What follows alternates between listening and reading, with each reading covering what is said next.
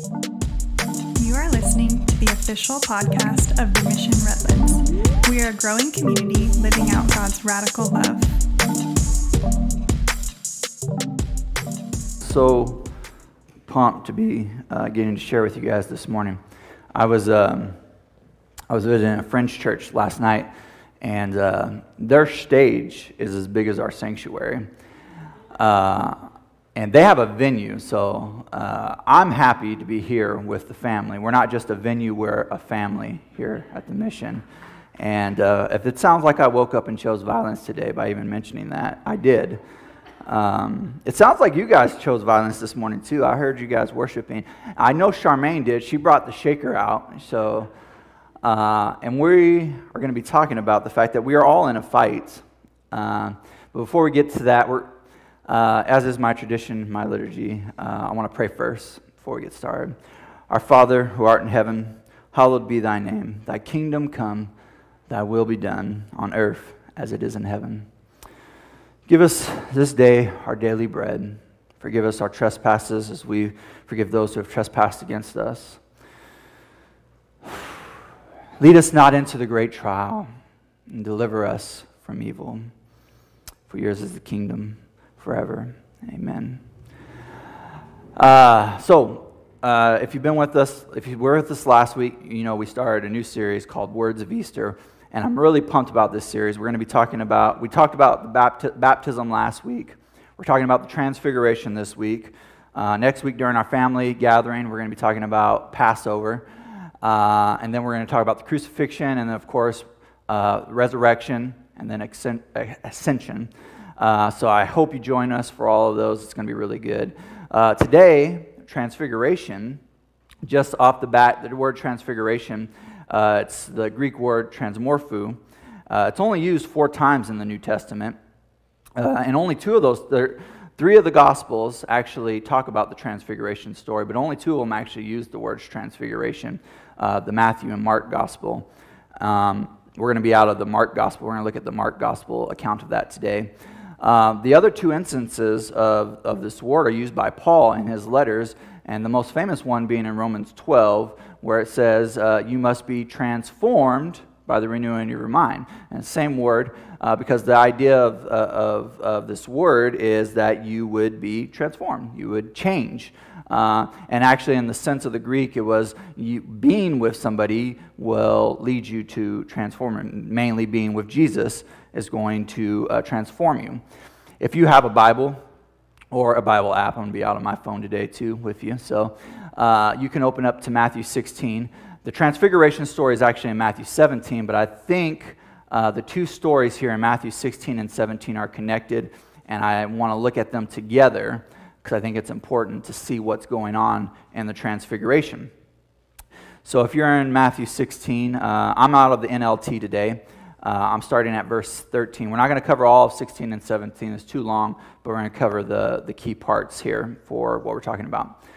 Uh, Matthew 16, verses 13. Um, and when Jesus came to the region of Caesarea Philippi, now it's important to note that they're in Caesarea Philippi, but we'll get to that later. Uh, just keep that in mind. He asked his disciples, Who do people say that the Son of Man is? Well, they replied, Some say John the Baptist. Others say Elijah, and some say Jeremiah, one of the other prophets. Then he asked them, But who do you say that I am? Now, Simon, uh, we, we, we kind of get on Simon, or known as Peter. Rocky is his nickname. We'll get to that as well, right? We get, we get on Peter a lot because he has a lot of, uh, you know, he steps in it a lot. And uh, we relate to that a lot. We actually love Peter. But actually, Peter has some really brilliant moments in the Gospels. In fact, these two stories are pretty brilliant that he, he identifies a couple of these things.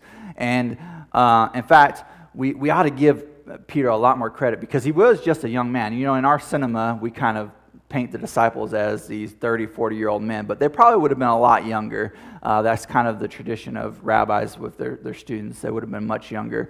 Uh, so he's a young man. He's full of, you know, he's full of vigor. He's wanting to, to get things right. He loves Jesus. And uh, he gets it very right right here. And we're going to see.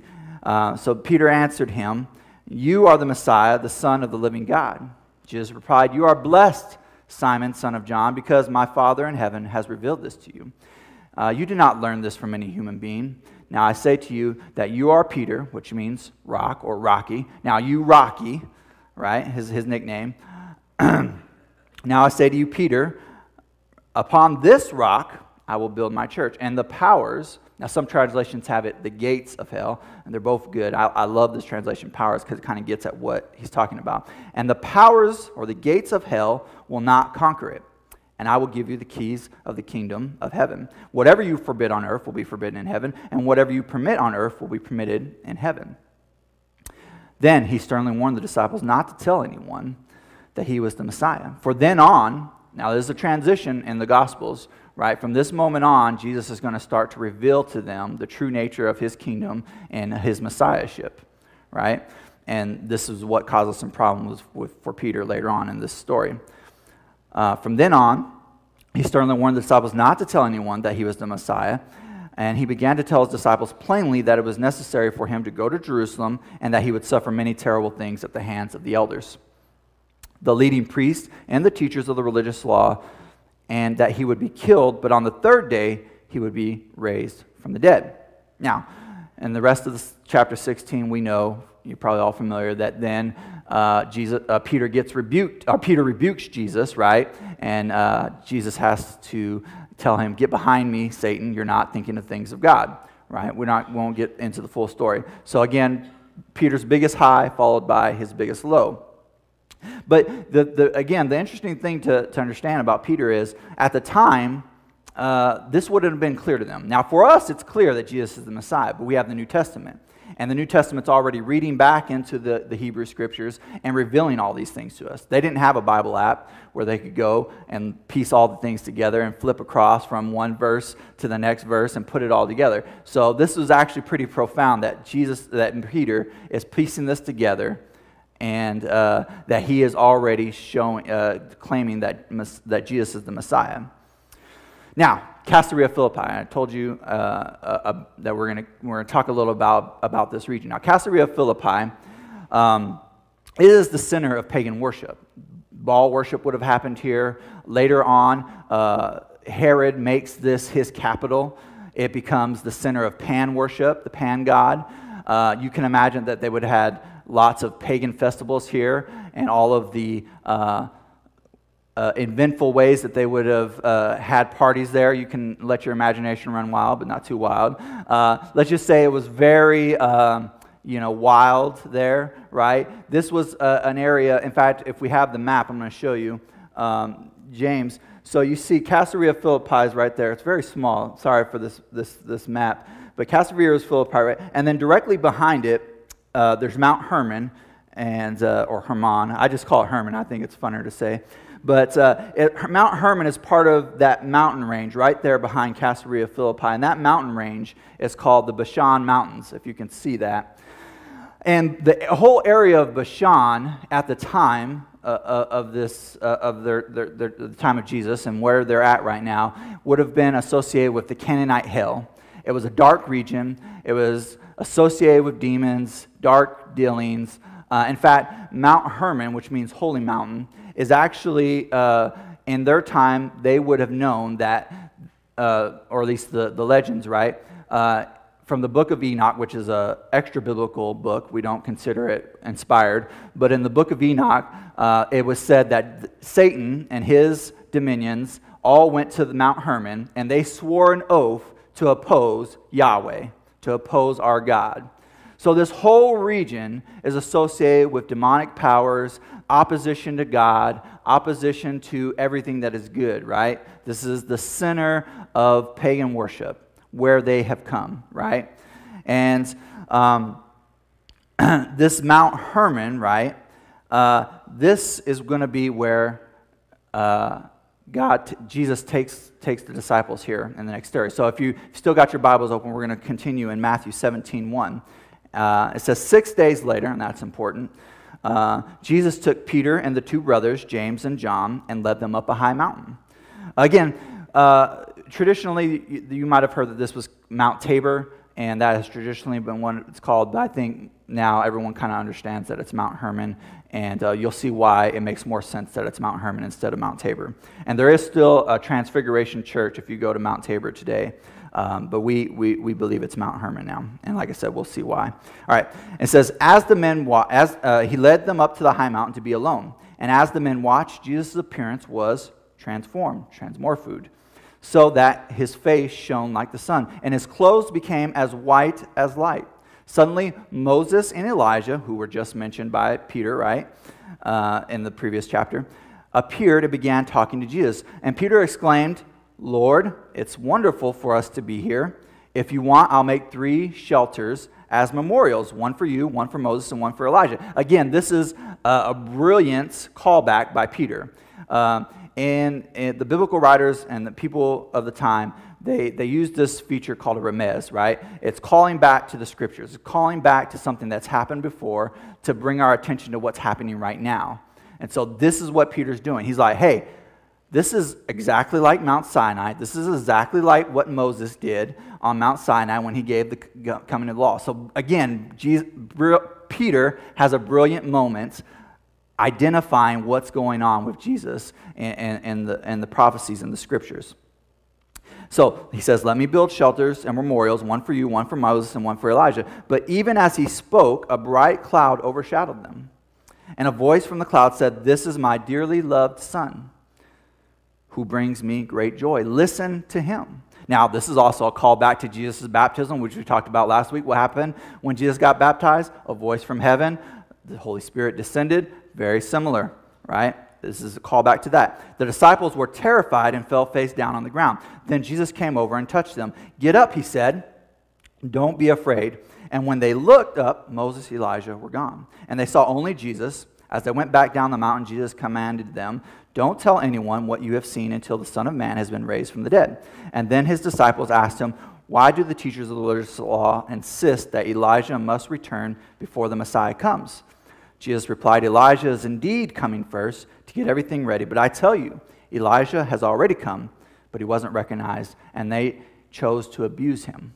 And in the same way, they will also make the Son of Man suffer. Then his disciples realized that he was talking about John the Baptist. Now it goes on, and there's uh, some story that continues, but we won't get into that. Now, uh, if you look at Exodus 24, you will see that Moses goes up on six, takes six days, goes up to Mount Sinai, and he takes with them uh, Nadab, uh, Aaron, uh, Abihu, and Nadab three people. We've got a high mountain, we've got Moses, we've got Jesus, and we've got three people, right? And then we have, uh, shortly after the story of Mount, Mount Sinai, we have uh, God appearing in a cloud on Mount Sinai, God appearing in the cloud on Mount uh, Hermon with the transfiguration story. So it's all this connected. Jesus is deliberately doing it this way to connect the Hebrew's mind back to what has already happened, to solidify himself as the Messiah and to show that he is fulfilling all the prophecies, right? So if you look at Exodus 24, you'll see the similarities. We won't read it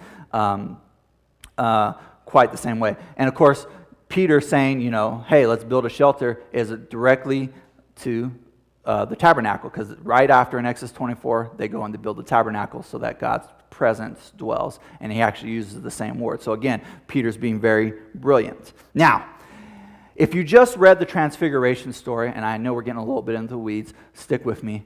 Uh, now, if you've just read the Transfiguration story at a surface level, you would probably miss some things. And that's okay, because you take a lot from it regardless. But there's something really cool that's going on here with the words that God speaks. All right? Now, if you remember, it said, This is my dearly loved Son who brings me great joy. Listen to him. Now, in the the tradition of the time, they have rabbis, and they taught about the Hebrew scriptures, the Torah, the Old Testament, right? And they would interpret it. The same way uh, you think about having a Bible with uh, commentary on it, right? It would be kind of like that. They would take the scriptures and they would interpret them. Now, in some of the rabbinic oral tradition of the time, there was uh, a tradition that said the Messiah will come when God testifies to him in all three parts of the Old Testament or all three parts of the Tanakh. That's what they called, uh, what we call the Old Testament. That's what the Hebrew scriptures are referred to uh, in Jewish tradition, the Tanakh. And now, Tanakh means the three parts of the Old Testament the, the Torah, the prophets, and the writings. All right? Now I'm going to show you something really cool. So God speaks these words, right? Because he knows that in the minds of everyone, Peter and the disciples, and everyone that Jesus is teaching, he knows in their minds that they have to hear God testify about the Messiah in all three parts of the Tanakh. So here we go, right? This is my dearly loved son. Now, if you go to Psalm 2, I don't have it up here, but just listen to it. Psalm 2 7. The king proclaims the Lord's decree. The Lord said to me, You are my son. Today I have become your father. Father. Psalm, that's the writings. We've got one part. All right. Who now was the second thing that God says from the mountaintop? Who brings me great joy. Now listen to this. Isaiah 42 1. Look at my servant, whom I strengthen. He is my chosen one who delights in who delights me, who brings me joy. All right?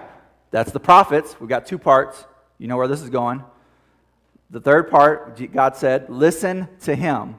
You think we're going to find it? Deuteronomy 18, NLT, Moses said, The Lord your God will raise up for you a prophet like me from among your fellow Israelites. You must listen to him.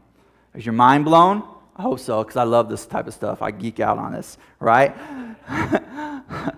you got to you got to choose violence, guys. You got to be behind me. This is like amazing, right? God knows what's in their minds. He quotes this. He he cites his own scripture, right?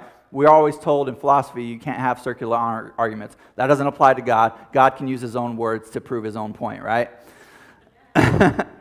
so God quotes all three parts of his book uh, to prove that Jesus is the Messiah, because that's what's going on here, right? Jesus has taken them to this place, Caesarea Philippi, and then they go up to this mountain, right? At, at the bottom of the mountain at Caesarea Philippi, Peter says, You are the Messiah. Jesus takes them up to the mountain, recreating Mount Sinai, calling back to Mount Sinai, and confirms it. He's like, Yes, I'm the Messiah. God speaks the very words that would confirm to them that He is the Messiah. So, what does all this mean? What is this getting at? Well, Caesarea Philippi. I didn't, I didn't reveal this to you earlier, and we've ta- I've touched on this just briefly before. And if we have the picture of it, James, let's bring that up right now. Caesarea Philippi would have, this whole region is in Bashan, right? And we already talked about what the, the Bashan mountains, the Bashan region uh, looks like, right? And I'll get out of the way so you can kind of see it, right? So, this, this cave here, if you can see it, the picture is not too great. I just stole this from somebody else who's been there. I've never been there. But you can see, if you go down in that, there's, that's a cavern, and there's water at the bottom. And this would have been considered a gateway to Sheol, the, the place of the dead for, for this region, right? And when Jesus says the gates of hell, he's actually referring to this place. This is, was, was known as the gates of hell because, uh, you know, water's associated with chaos in, in, in their time, uh, and you can go down. It's very deep, and you can go down to the water. And so it's literally the gates of hell for them. So when Jesus says, uh, you know, every good rabbi is not, they're not going to just go to Caesarea Philippi. That's a long walk. They're not going there for no reason. Every good uh, rabbi is going to use an object lesson, right? Just like every good youth pastor or uh, children's teacher, right? They always have an object lesson to demonstrate their point. That's what Jesus is doing. He's brought them to Caesarea Philippi, right? At the, he's standing at the very gates of hell, and he says, Rocky, on this rock, because this is a rock side, if you can kind of see it, it's a cliffside. On this rock, now, just as an aside, there's very controversial in the church history, right? The Catholic Church says what the rock that he's proclaiming is that Peter is the first uh, church leader. That's not really controversial. Of course, Peter is the first church leader, but that's not the rock that Jesus is talking about. Now, Protestants take it another way and say the rock that he was talking about in this instance was that Jesus is the Messiah. That's the rock on which we die. That's true too. Both of those are true. But the real point, right? He's here making his object lesson. He says, On this rock, Rocky, on this rock, here at the gates of hell, what's going to happen? The gates of hell will not advance against the kingdom of God. Now, gates, if you know anything about gates, they're defensive structures. Jesus is coming to this region proclaiming that he is the Messiah at the gate, very gates of hell for those people. He is throwing down the gauntlet. He is declaring war. He is making a point about the fact that Satan is no longer in control, that his kingdom is at hand. And then he takes them up to the mountaintop, the very mountain that, what we say, where Satan and his dominions declared war on Yahweh. And he's saying, no, no, no, no, this is my mountain. I'm the Son of God, and this is my mountain. No more is this going to be associated with Bashan and Satan. And if you want to declare war, well, here, I'm, here, here I am. Jesus woke up and chose violence, right? He went to the mountaintop and said, Nah, this is my land. This is my mountain. Right? All right. Are you with me? Yes. So the kingdom of God is on the move, it's on the offensive. And Michael Heiser puts it like this He says, Jesus goes to ground zero in biblical demonic geography to announce that Bashan will be defeated. It is the gates of hell that are under assault, and they will not hold up against the church. He, hell has no claim on those who align themselves with Jesus. He will reverse the curse of death, and his own will rise on account of him. The imagery is striking. Jesus picks Mount Hermon to reveal to Peter, James, and John exactly who he is the embodied glory essence of God, the divine name made visible by incarnation. The meaning is just as transparent. I'm putting the hostile powers of the unseen world on notice. I've come to earth to take back what is mine. The kingdom of God is at hand. Amen. Now I want to show you this to you. There's something else at play here. Psalm 68. This is going to blow your minds. And if, if you have your Bible out, I'm going to read it. Psalm 68 is long. I didn't put it up on there, but I'm going to read parts of it. This is Psalm 68. Let God rise up, let his enemies be scattered, let those who hate him flee before him. As smoke is driven away, so drive them away as wax melts before the fire. Let the wicked perish before God. But let the righteous be joyful. Let them exult before God. Let them be jubilant with joy. Sing to God. Sing praises to his name. Lift up a song to him who rides upon the clouds. Where were we just, what did we just have? The clouds ascend on the mountain. His name is Yahweh. Be exultant before him. Father of orphans, protector of widows is God his holy in his holy habitation. God gives the desolate a home to live in. He leads out the prisoners to prosperity, but rebellious live in a parched land. O Yahweh, when you went out before your people, when you marched through the wilderness, the earth quaked, the heavens poured down rain at the presence of God, and the God of Sinai, the presence of God, the God of Israel. O mighty mountain, it continues, verse 15, mountain of Bashan, Oh, here we go. Oh, many peaked mountain, mountain of Bashan, why do you look with envy, O, man, o many peaked mountain, at the mount that God desired for his abode, where Yahweh will reside forever? With mighty chariot, twice ten thousand upon thousands, Yahweh came from Sinai into his holy place. Our God is a God of salvation. And to God, the Lord belongs escape from death but God will shatter the heads of his enemies, the hairy crown of those who walk in their guilty ways. The Lord said, I will bring them back from Bashan. I will bring them back from the depths of the sea, what we just the gates of hell, Caesarea Philippi, so that you may bathe your feet in blood so that the tongues of your dogs may have their share from the foe. Your solemn possessions are seen, O God, the possessions of my God and my King into the sanctuary. The singers in front, the musicians last, between them girls playing tambourines. God bless the great congregation, Yahweh, O you who are Israel's fountain. Now keeps going, keeps going. Stay with me. I know this is long. Trample underfoot those who lust after tribute. Scatter the peoples who delight in war. Sing God, O kingdoms of the earth. Sing praises to Yahweh, O rider in the heavens, the ancient heavens. Listen, he sends out his voice. We just got the voice from the top of the mountain top, right? The ancient heavens listen. He sends out his voice, his mighty voice. Ascribe power to God, whose majesty is over Israel, whose power is in the skies. Awesome is God in the sanctuary, the God of Israel. He gives power and strength to his people. Blessed be God. Do you see what's going on here? Do you see why the transfiguration matters? He's declaring war. Easter, resurrection, this whole season is about God's invasion of this world, right? Not to snatch us away for some time after we're dead, but to reclaim it now.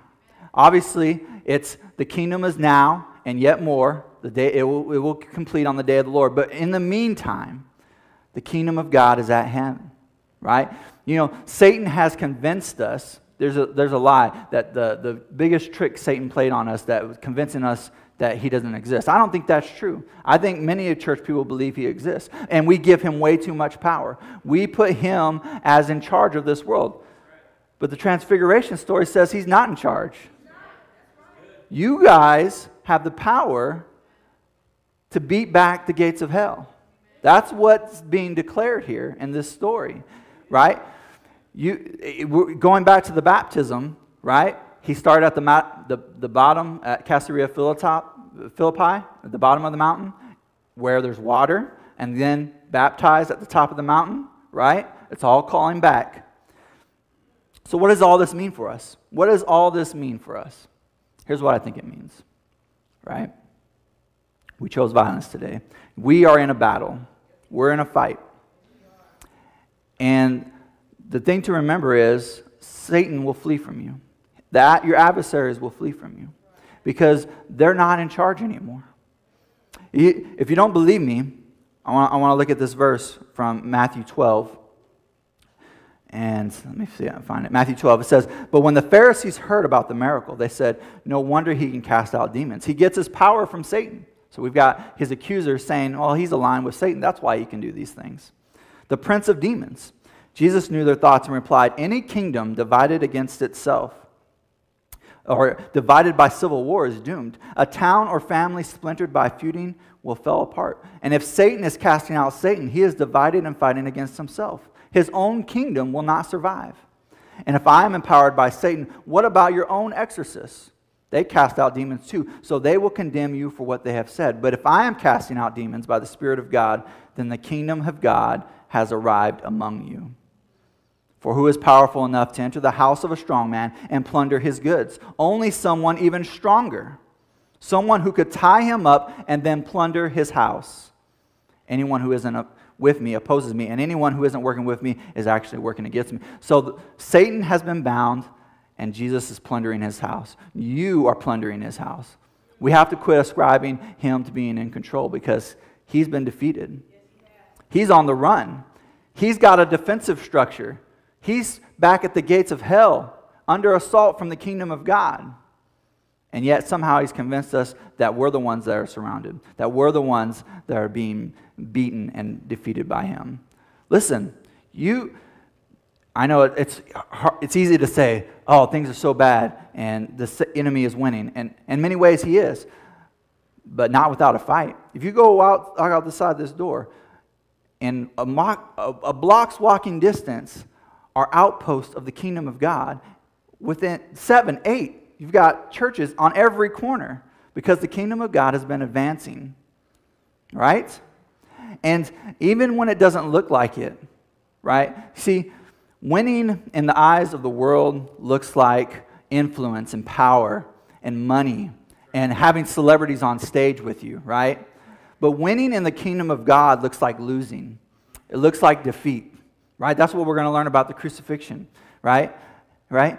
Winning in our world looks completely different from winning in the kingdom of God. It looks like dying to yourself, right? It looks like uh, you've lost everything.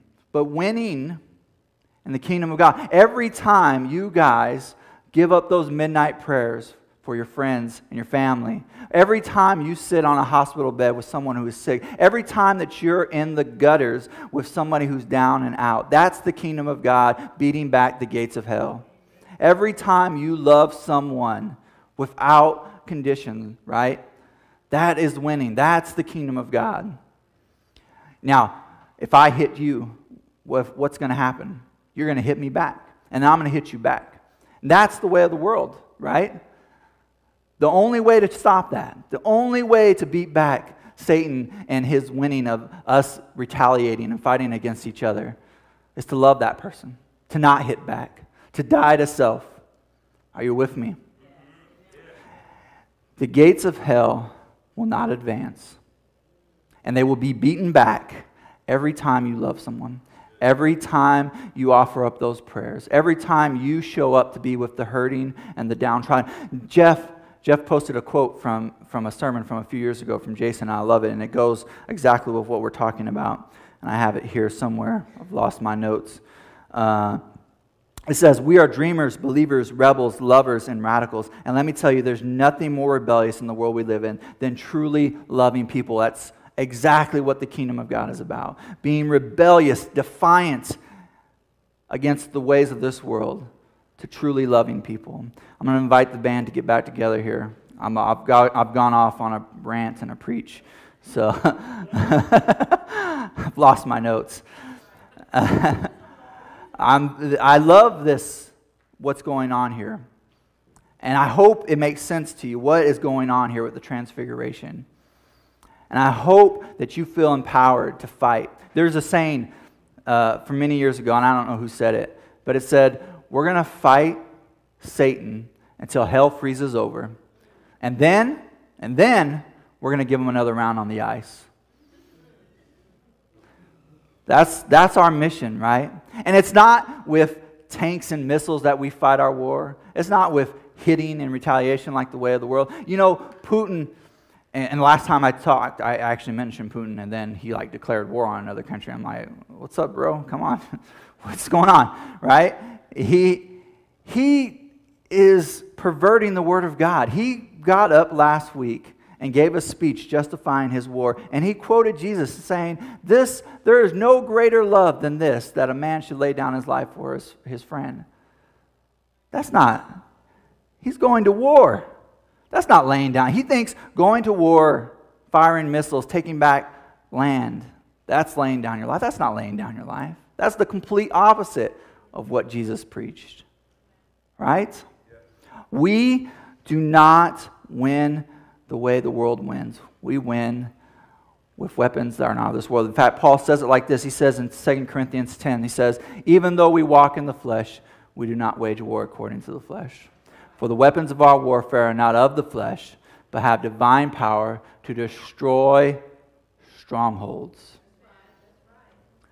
And that is the power that you have been given by Jesus. That is the power that he has unleashed during this Easter season is the inauguration of Easter is the inauguration of his kingdom. It is the it is simultaneously a declaration of war on this world and its ways and a declaration of victory, right? Because it has begun on Resurrection Sunday. The day of the Lord is coming, but it's already won. And we have to walk in that power right? Every prayer that you offer up, every time you show up in love, that's the kingdom of God beating back the gates of hell. So I hope you're encouraged by that. Let us pray as we go out and we, we worship. We worship uh, to, to get us out of here today. God, I just thank you for your word. I thank you that you have declared war on our adversary and that he is no longer in power and that you have empowered each and every one of us to love people, to pray for people, to show up for people. And that is the kingdom of God in action. Every, every tear that's shed, Lord, every time we show up for someone, every time a person is healed, every time we provide a meal. Every time you show up and we show up, the kingdom of God advances. And the gates of hell will not, they will not prevail. Because you have prevailed. That's what you have done. You have declared war and victory. Let us walk in your victory. And let us fight the good fight for your kingdom. Let's fight in love and compassion and grace and mercy prayer. In the name of Jesus, we pray. Amen. You are listening to the official podcast of The Mission Redlands. For more information, visit us at themissionredlands.com.